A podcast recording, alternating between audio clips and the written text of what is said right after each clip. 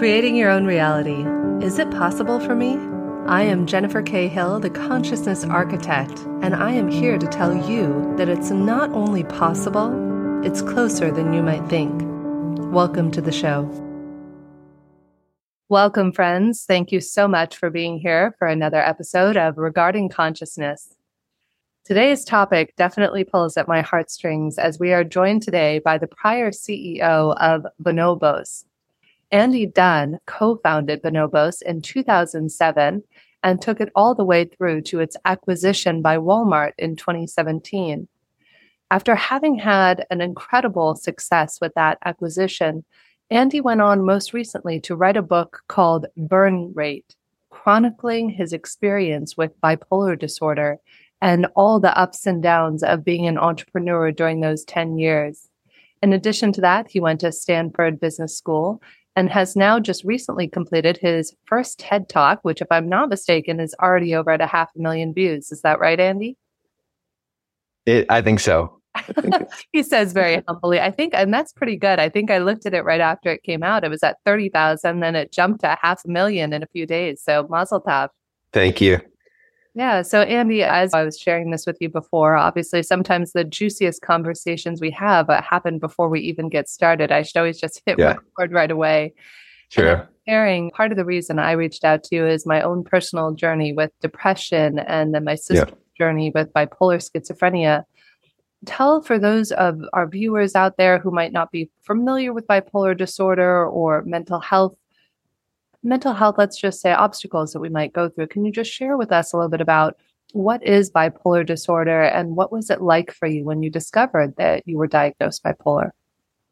Yeah, absolutely. So, bipolar disorder is really just a disorder of mood.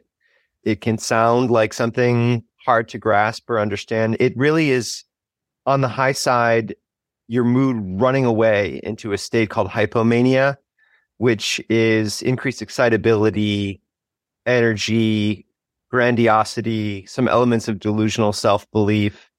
If someone in a hypomanic state can be irresistibly persuasive, work a lot. Hypomania, it's hard to it's hard to realize that someone is maybe going out of bounds on the high side. And then beyond that is we have mania. And so the colloquial term for bipolar one anyway is manic depressive illness. And mania is more like actual an actual psychotic break where you leave the world that everyone else is occupying and you move into your own world. And that that often or frequently is coincides with a messianic delusion. Mm. And so when I was 20, basically I thought it was Jesus 2.0. It was the turn of the millennium. I thought I was here to save the world. And that manic episode became a real threat to myself and others. I was not eating, I was not sleeping. I was ranting and raving. I was lecturing my dad in my underwear about how white men had ruined the world, uh, fully off the rails. And that's the high side. And then depression, I think we we have a better grasp of, which is a low mood state. Maybe it's not being able to get out of bed. Maybe it's not wanting to live. And with bipolar one, manic depressive illness, colloquially, the suicide attempt rate is 60% and the suicide rate is 19%. So this is not low grade depression. This is catastrophically bad depression. And the evidence of that is in the suicide rate, which is just unacceptably high. My journey has been about being diagnosed with that when I was 20, being denial of it for 16 years, and then coming to grips with it and figuring out how to get healthy. So, what would you say, Andy, if somebody, it's funny, you made a joke about it, but it's funny, not funny. It's not funny, haha, it's funny. That's idea that I think you said 3% of the population has bipolar disorder. And of all entrepreneurs, I think you said it was 11% of all entrepreneurs have bipolar. Is that correct? Yeah. So this is a study from the University of California, San Francisco, where Dr. Michael Freeman has looked at the correlation between neurodiversity and entrepreneurship. Mm-hmm. And what he has found is if we look at bipolar, which might be 1% to 3% of the general population, 11% of entrepreneurs. So we're looking at three to 10 times as high of a rate for bipolar. That holds up. That kind of over indexing across ADHD, depression, substance use, multiple stripes in neurodiversity. And the hypothesis is that will continue to be true as we go deeper and look at the autism spectrum, OCD, anxiety, panic, suicide, NPD, narcissistic personality disorder, which I joke and I shouldn't, might be 100% of entrepreneurs. It's just clear that neurodiversity and creative stuff, creative human behavior go hand in hand. And, and so it's a passion of mine to figure out how do we unlock, how do we unwrap the gift that neurodiversity can be uh, without being subsumed by the costliness of it.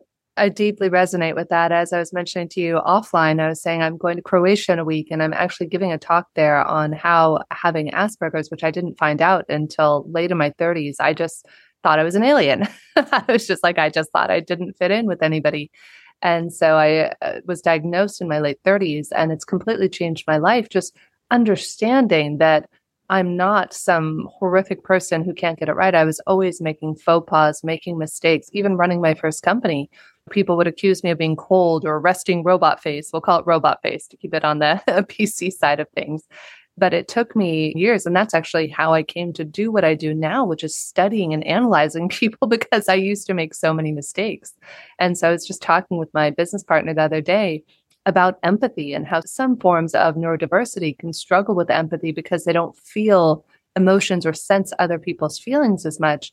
And he told me something really brilliant, which was that for a lot of us, whether we're neurodiverse or not, sometimes sympathy is a better track to take than empathy because if we both are being empathetic, if you're having a really emotional experience and I dive right in there with you, then you have two drowning people versus if one person is really going through a hardship and another person is able to be sympathetic but still stay balanced in that. I thought that was a cool pivot and way to look at something that otherwise might be frowned upon.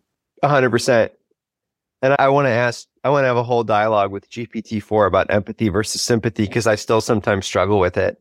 Asperger's is a, it's such a superpower potentially because the ability to focus and to become an expert on something and you raise empathy.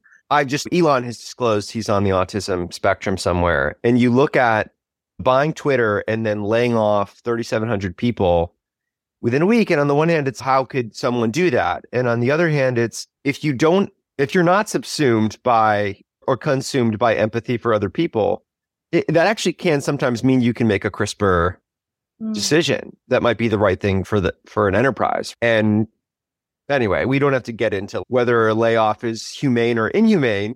It's inhumane for those people that leave, but it's humane for those that stay so that the business might endure. And I guess departing from current entrepreneurs, when I was working on my TED talk, I was trying to think about a historical innovation that that was mind blowing at the time that we take for granted now. And I ended up looking at air travel. Mm. And the traditional idea of how air travel was invented was that it was these guys in North Carolina, the Wright brothers. My wife's Brazilian. Having spent time in Brazil, everyone in Brazil, there's a there's an airport in Rio called the Alberto Santos Dumont Airport. And everyone in Brazil is like, this is actually the guy that invented flight, but no one gives us credit for it. And if you look at it, it's not so clear. They were both the Wright brothers and Alberto Santos Dumont were working on flight at the same time. Alberto Santos Dumont had these more like dirigible type things, but he was flying in them before the Wright brothers were. And then there's some messiness around like no one knows exactly when they were doing what. So I thought, let me just spend some time researching like the potential neurodiversity of these three men. I love it. And of course, it was known in the day that the Wright brothers, in theory, both had autism. And that led to a different way of approaching flight, which is they didn't want everyone to know about it. They wanted to do it, figure it out. They didn't want the attention. They wanted to build a great business behind it and make it a lucrative venture. And so the data on exactly when what was happening was more hidden because they were experimenting in private. Alberto Santos Dumont, we think had bipolar disorder and he actually tragically died by suicide. And he was the consummate showman which resonates with me. He was, he wanted to show off every single flight was the theatrical thing. And I thought, this is so funny. I'm researching for this TED talk. I happen to think about flight. And of course, there's like these stories of neurodiversity right there. And it's everywhere you look. The more time you spend looking for, for this correlation, whether there's causation or not, the correlation is absolutely there. Yeah, I mean, it's astounding. So, talk to us about what was the challenge for you? So, here you are, you're running Bonobos, and I think this was towards the end of your time there because I think your big break that you talk about in both the TED Talk and in Burn Rate was around 2016, and then you sold the company about a year later. What happens when you actually had that break? What was the challenge you faced? You still have a company to run the next day or once you get out of the hospital. How did you handle that? It was hard. It was hard. I spent a week at the hospital in New York. I was brought there by the police they have a psychiatric emergency room there, which is a wonderful facility, actually. It's a scary place to be in retrospect. I wasn't processing it at the time. And then once you're well enough to leave the psychiatric ER, move to a ward. So I spent about three days, I think, in the psychiatric ER and then four days in a psychiatric ward. And by the time I got to the ward, I'd had enough medication and I'd gotten enough sleep and had been brought back from this psychotic messianic delusion part two, the previous one 16 years earlier. And I was finally ready to deal with this illness. I was 36. I had hundreds of employees. I had a woman I was dating who I wanted to spend the rest of my life with. It was a different time. It was 2016 versus 2000. My family had all rallied around me and I was ready to do it. I was ready to take medication. I was ready to be in treatment. And I walked out after a week of the psych ward and walked straight into handcuffs and I was arrested for felony and misdemeanor assault from an episode from violence during the manic episode, which I was not really. I knew as I pieced it together, but I my brain couldn't like process the memory, and maybe that's the nature of a traumatic memory. I still can only remember my now wife, then girlfriend, like walking towards me and thinking she was like an alien from the movie Ex Machina. Being like she's coming to when in fact she was terrified and was coming to try to help me from running naked into the streets of Greenwich Village. It was a horrible time. There was like going through the legal system and was this domestic violence or was this a mental health episode? There was I going to lose this woman that I loved? Was she going to, was she going to be able to endure what I was going through? Were we going to be able to rebuild? Was I going to have to step down from my job? Was there going to be PR about it?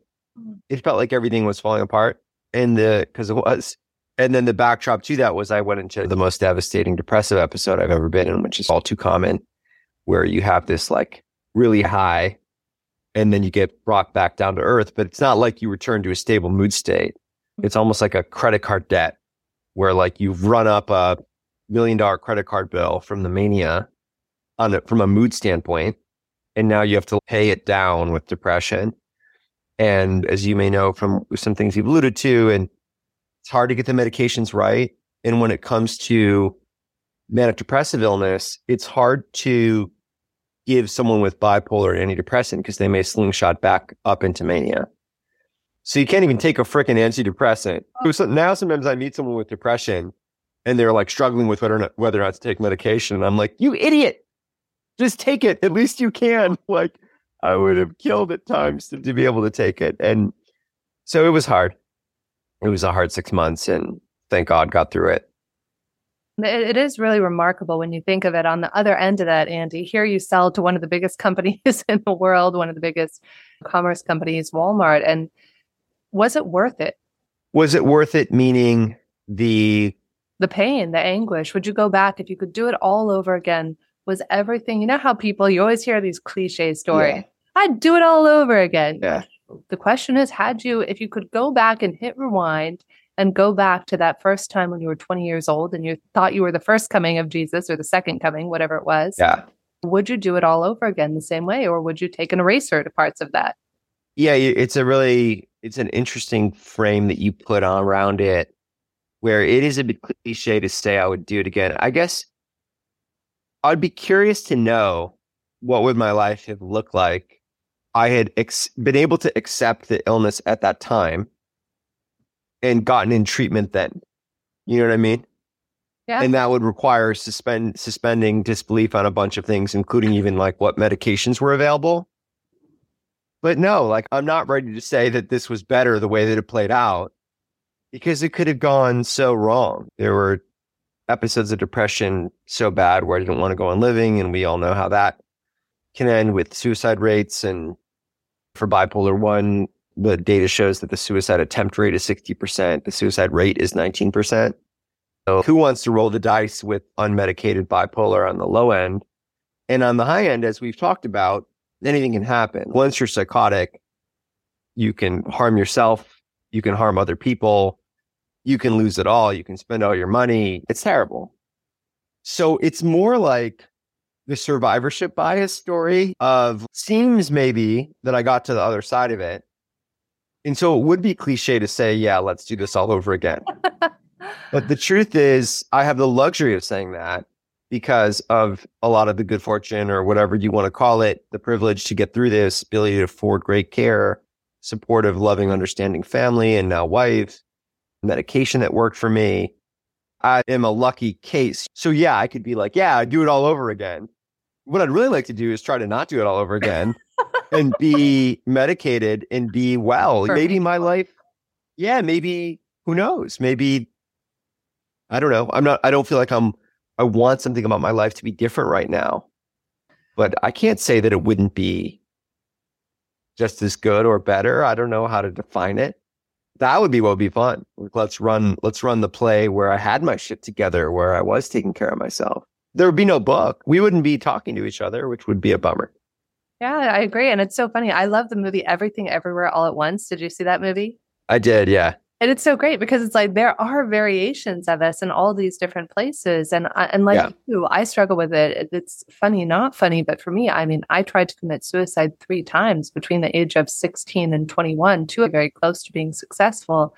And the funny, not funny part is the only thing, Andy, that stopped me after that when I got depressed later in life. And God bless my dear friend Mark Goulston, who I was just mentioning to you offline, who's been a guest on the show he got me through one of the darkest places. And the other thing that stopped me, to your point, I would never want to go through all this again, right? I study many spiritual disciplines. And like you, I actually converted to Judaism because of my husband. And I've studied hmm. Kabbalah now for about a decade. And the hmm. Kabbalists say that if you commit suicide, you have to come back and do everything all over again. And it's harder. And that is literally the only thing that wow. stopped me later in life from doing it. There were, there was a time that was so crushing. I was going through a divorce. I had just been diagnosed with Asperger's. I just sold mm. my company. Everything was changing. And I felt this mm. soul crushing loneliness that I didn't think I was going to survive. And if it wasn't for my dear friend Mark and my other friends at the time who supported me, I just remember mm. on my knees one time fighting with God and be like, God, I can't do this. It's over. And the only thing that stopped me in that moment was that thought of, I can't do this all over again. Wow. When was that? That was 2018. I asked my ex husband yeah. for a divorce in October of 2018 and gave it all up. It's like you think you have the perfect idyllic life. You've built a company, you've now sold a company, you have a husband and three homes and a car and a dog and all the accoutrements. And yet my soul was just yearning for something different. And yeah. here I am now, five years later, working in a totally different industry. But at the time, I didn't think I was going to survive it. Glad you're here. Yeah, me too. I'm glad you're here too. I mean, that so what's the advice, Andy? We're here and the purpose of the show, the only reason I do this show is to be of service, to add value. If one person out there is watching, listening, and that we can add value. If somebody is struggling with mental health, maybe they're an entrepreneur, maybe they don't know if they're neurodiverse, what is your advice to them? How can they support themselves or how can they get the support they need? Yeah, I think that while we're trading or trafficking in cliches. I think there's an element of, yeah, get help, be in treatment, mental health professionals. Then there's the challenges with it and the, who's the right person. And I know you're working on that with your new, in your new venture, which is amazing. And there's also challenges of reimbursement. I, I actually to focus my answer to this question on what is more top of funnel from that, to use nerdy business term, or let's just say like more colloquially, like what do we need to do before we are able to go out and get help and figure out what kind of help to get. And I think that is about the story we tell ourselves in our own minds about how a mental health challenge impacts our identity. And I know, and so it's like an identity conversation of I don't want to identify as someone who mm. has a mental health challenge or problem. I definitely don't want to identify as someone who's mentally ill I don't want to be in this bucket of people that I've heard about, mm. but that wasn't me. And now that's me. I don't want to be in there. And with, with just like bipolar, to give you this personal example, bipolar in particular, I noticed that people would start to say, "Oh, you you have bipolar or you are bipolar." Or I would hear other people say, not about me, but about other people. They wouldn't even know that I'd been through this experience that I'd gotten this diagnosis. They'd be like, "Oh, she's bipolar." Mm-hmm. In kind of a way, and it's like hmm. they don't know that's me, so it makes me want to hide it. Mm-hmm. And it took a long time to unpack the idea that no, I'm not bipolar. I have it. Just the way, and I mentioned this in the TED talk, no one is cancer. They have cancer. But yet it's so common. Like I say this, and then like in the same conversation, I will hear someone stuck with the language, and it's not their fault. It's because it's so deeply embedded. This mm-hmm. idea that to have a mental health condition is often to be the mental health condition. You literally become what what your affliction is. Mm-hmm. So I think step 1 is no, it's not true you are not this thing. You have this thing and you have to deal with it. Those are those are very different. I think that's the first part of the story that we tell ourselves. The second part of the story that's important is like you're no different than any other human that has ever lived or is alive, which is to say, we all face mental health challenges in our life, even if we don't deal with something chronic. So there's no such thing as like a lifelong clean bill of mental health. and the reason for that is there are things that happen in everyone's life loss of a loved one, breakup, financial stress, a new job, a move, a family member having a mental health crisis, a family member having a physical health challenge, you yourself having a physical health challenge. No one is immune from these life experiences that at some point create an acute mental health challenge or crisis. And so if we widen our aperture and say, I am now just, I just now belong to the broader human story where everyone has struggled or suffered from a mental health standpoint at some point. I'm no, I'm not different. I just have this, this is my, it doesn't mean that it's not harder for people. I think if you have a chronic condition, schizophrenia or bipolar, yeah, that's probably harder than dealing with bereavement for six weeks if we take stock over their lifetime. There is a difference between different kinds of physical ailments, right? It's one thing to battle through pancreatic cancer, and it's another thing to have a six week bout of pneumonia. So it, there are gradations that I want to acknowledge, but we all belong to this story the mm-hmm. same way that we all die.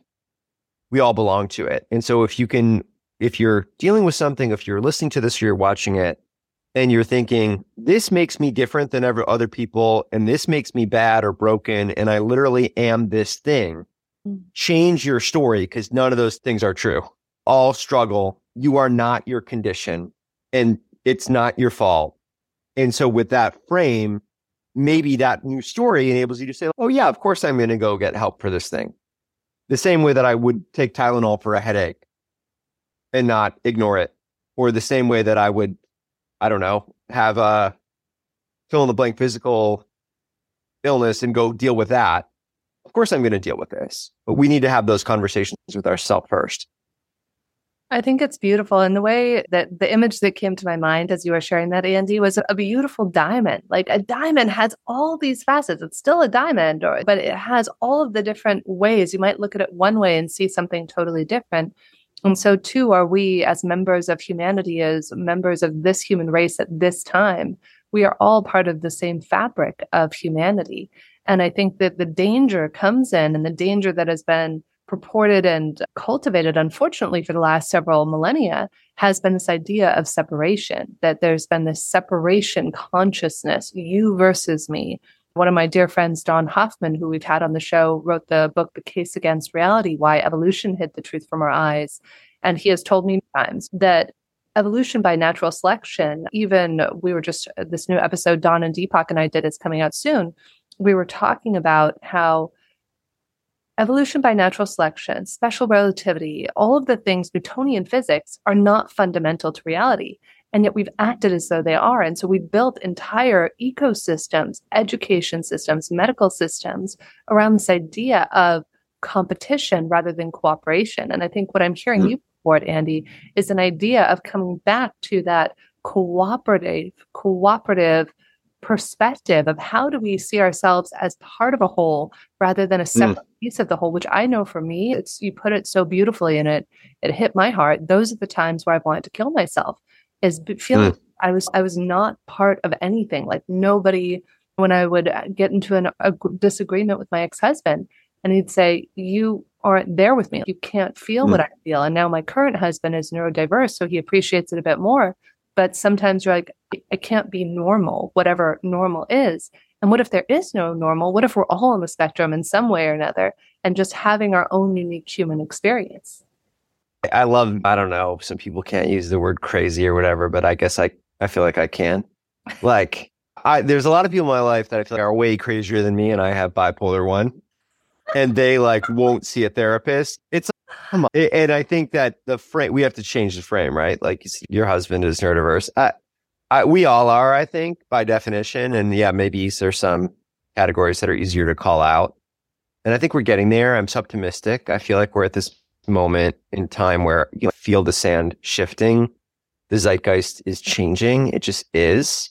The conversations are happening. It's percolating.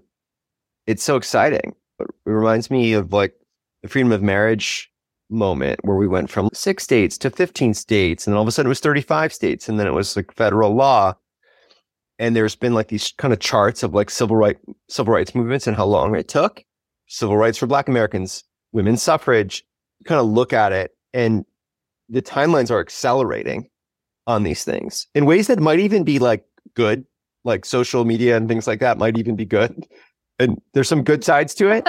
and I think I there's some bad sides to it for sure. But we're not here to talk about that. I feel like this is accelerating. Even this mental health awareness month from last year's, it feels different. It feels like destigmatization is like an almost an old concept now. Yeah, of course we got to do that. How do we do it now? It's not the debate about it. And when I went through the TED talk, Chris Anderson was really clear. Yeah, I don't want to do a TED talk about destigmatization. That's not on the frontier of human thought. Let's do a conversation about how we lionize people who have clearly have stuff going on from a neurodiverse neuro, neurodiversity standpoint, who are building the future, and how do we pu- pull apart lionizing those individuals from them like dealing with their dealing with their shit, right? So we're making progress, I think. Yeah, I think that the greatest thing I was in a plant medicine ceremony, so I'm not shy about this. I share with everybody whether it's been my depression, suicide, bulimia, anything I've gone through, good or bad, or everything in between. I always am frank with people and share about it. And I remember the first plant medicine ceremony I ever did with ayahuasca a few years ago. I heard a message and it really has become my mantra, Andy. And this is it it's that everyone is doing the best that they can in every moment. And that includes you. And so when I find myself getting activated or annoyed or frustrated with somebody else, I remind myself, they're doing the best they can in this moment. And my husband will even say, honey, do you think they're doing the best they can? I'm like, yeah. and then also, the important thing, though, is most importantly to show that compassion to ourselves. I don't think as a society, as human beings, that we're going to be able to grow at this rate that you're talking about, Andy, until we can first cultivate that compassion for ourselves. That when you were in that moment, when you were having that breakdown with your wife and her mother, and it was heart wrenching, you were doing the best you could in that moment because that's what you did. Same thing with my sister when she had her moment. We're all doing the best we can. And if we can just extend that little extra inch of compassion towards ourselves first and then towards others, then I think it's from that place that we're going to be able to see the transformation that we want to see in the world and in mental health. I love that frame. I've wrestled I've wrestled with it. I I want to believe that everyone is doing their best. I have a friend that thinks that way. And I subscribed to it for a while. And hearing you say it makes me want to resubscribe.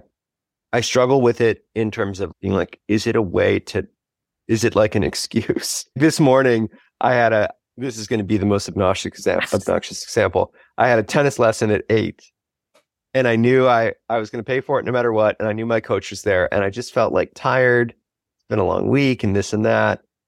And so I canceled. But did I do my best? You did. My best oh. probably would have been to get up 20 minutes earlier and have a coffee, and I would have made it. But I struggle to reconcile this idea that feels really good retrospectively, but that looking forward feels potentially like an excuse to not do my best. So anyway, we that's a whole separate deep dive at some point. whole show just on that. The idea is we're either expanding or contracting. In that moment where you contracting, yes, you were contracting, doesn't mean that you still weren't doing your best. Who knows? You have a two and a half year old, you have a wife, you have a life for whatever reason, circumstances Yeah. happen, that in that particular moment, in that second, And our nanny was with him. Our nanny was with him. I literally have no. I'd slept seven hours anyway.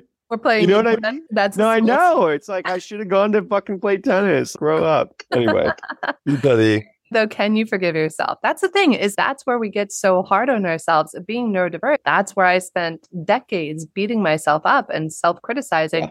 You could have done better you're I bad know. no your friend wouldn't tell you that your best friend your wife Manuel, would not say Yeah. you're a bad person andy because Well, and how do we reconcile it then against human achievement? Because I feel like that tough inner critic, while maybe not good for my soul, has been good for my accomplishments. And so then what? At Would what it be better to have been? at what No, that's that's the thing. So I that's think the that's the point that's where i'm going to argue. I think that's the question. No, I think that's where we are. Like that's that's what you and I are talking about. That's what I was trying to raise on stage at TED. At what cost? At what price innovation? At what cost to ourselves, to others, to society at large? These questions are difficult. They're good though.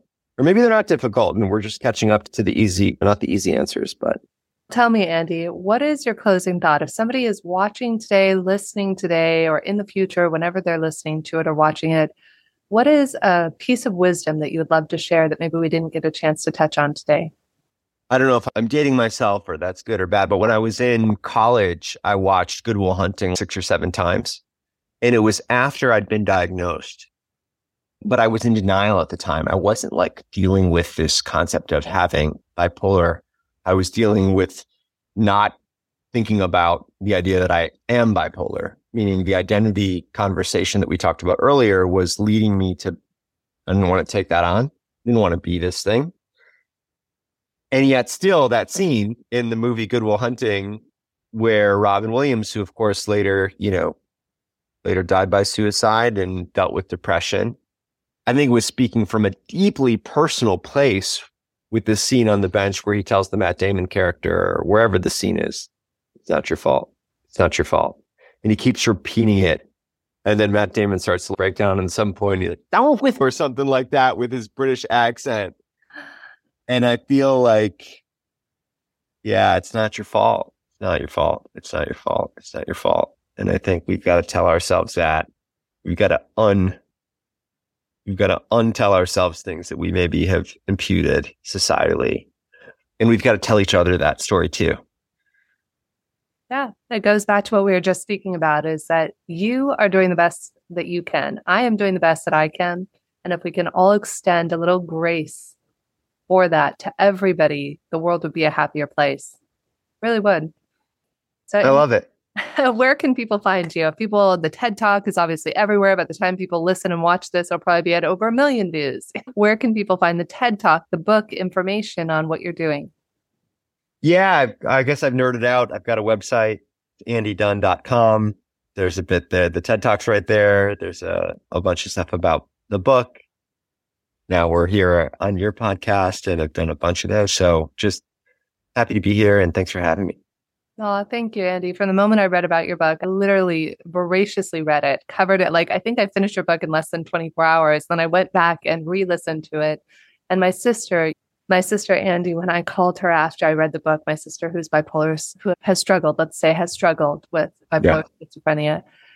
And I called her and I shared with her about this amazing book from this man I had just read. And uh, she said, Thank you, because I feel like you have a little window into what it's like to be in my life and in my pain. And she said, Thank that man, please, for writing that book so that you and I could grow closer.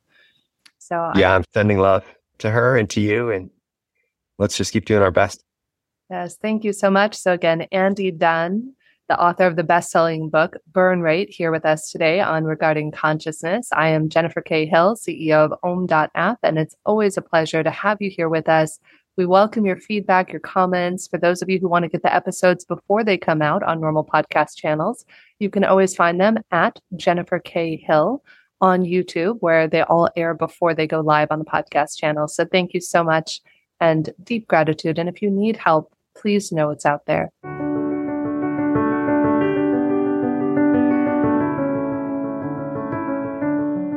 Thank you so much for joining us today for another episode of Regarding Consciousness with Jennifer K. Hill. We would love it if you would take a moment and write a review for us or rate us on Apple Music, Spotify, Amazon, or whatever your favorite podcast platform is. And if you'd like to stay in touch and find out about upcoming events with some of the amazing guests we've had on the show, like Deepak Chopra and other world thought leaders, feel free to join my email list at metabizics, M-E-T-A-B-I-Z-I-C-S dot com. Again, that's metabizics dot com. And you can go ahead and join our email list there. Thanks so much, and we look forward to having you join us next week.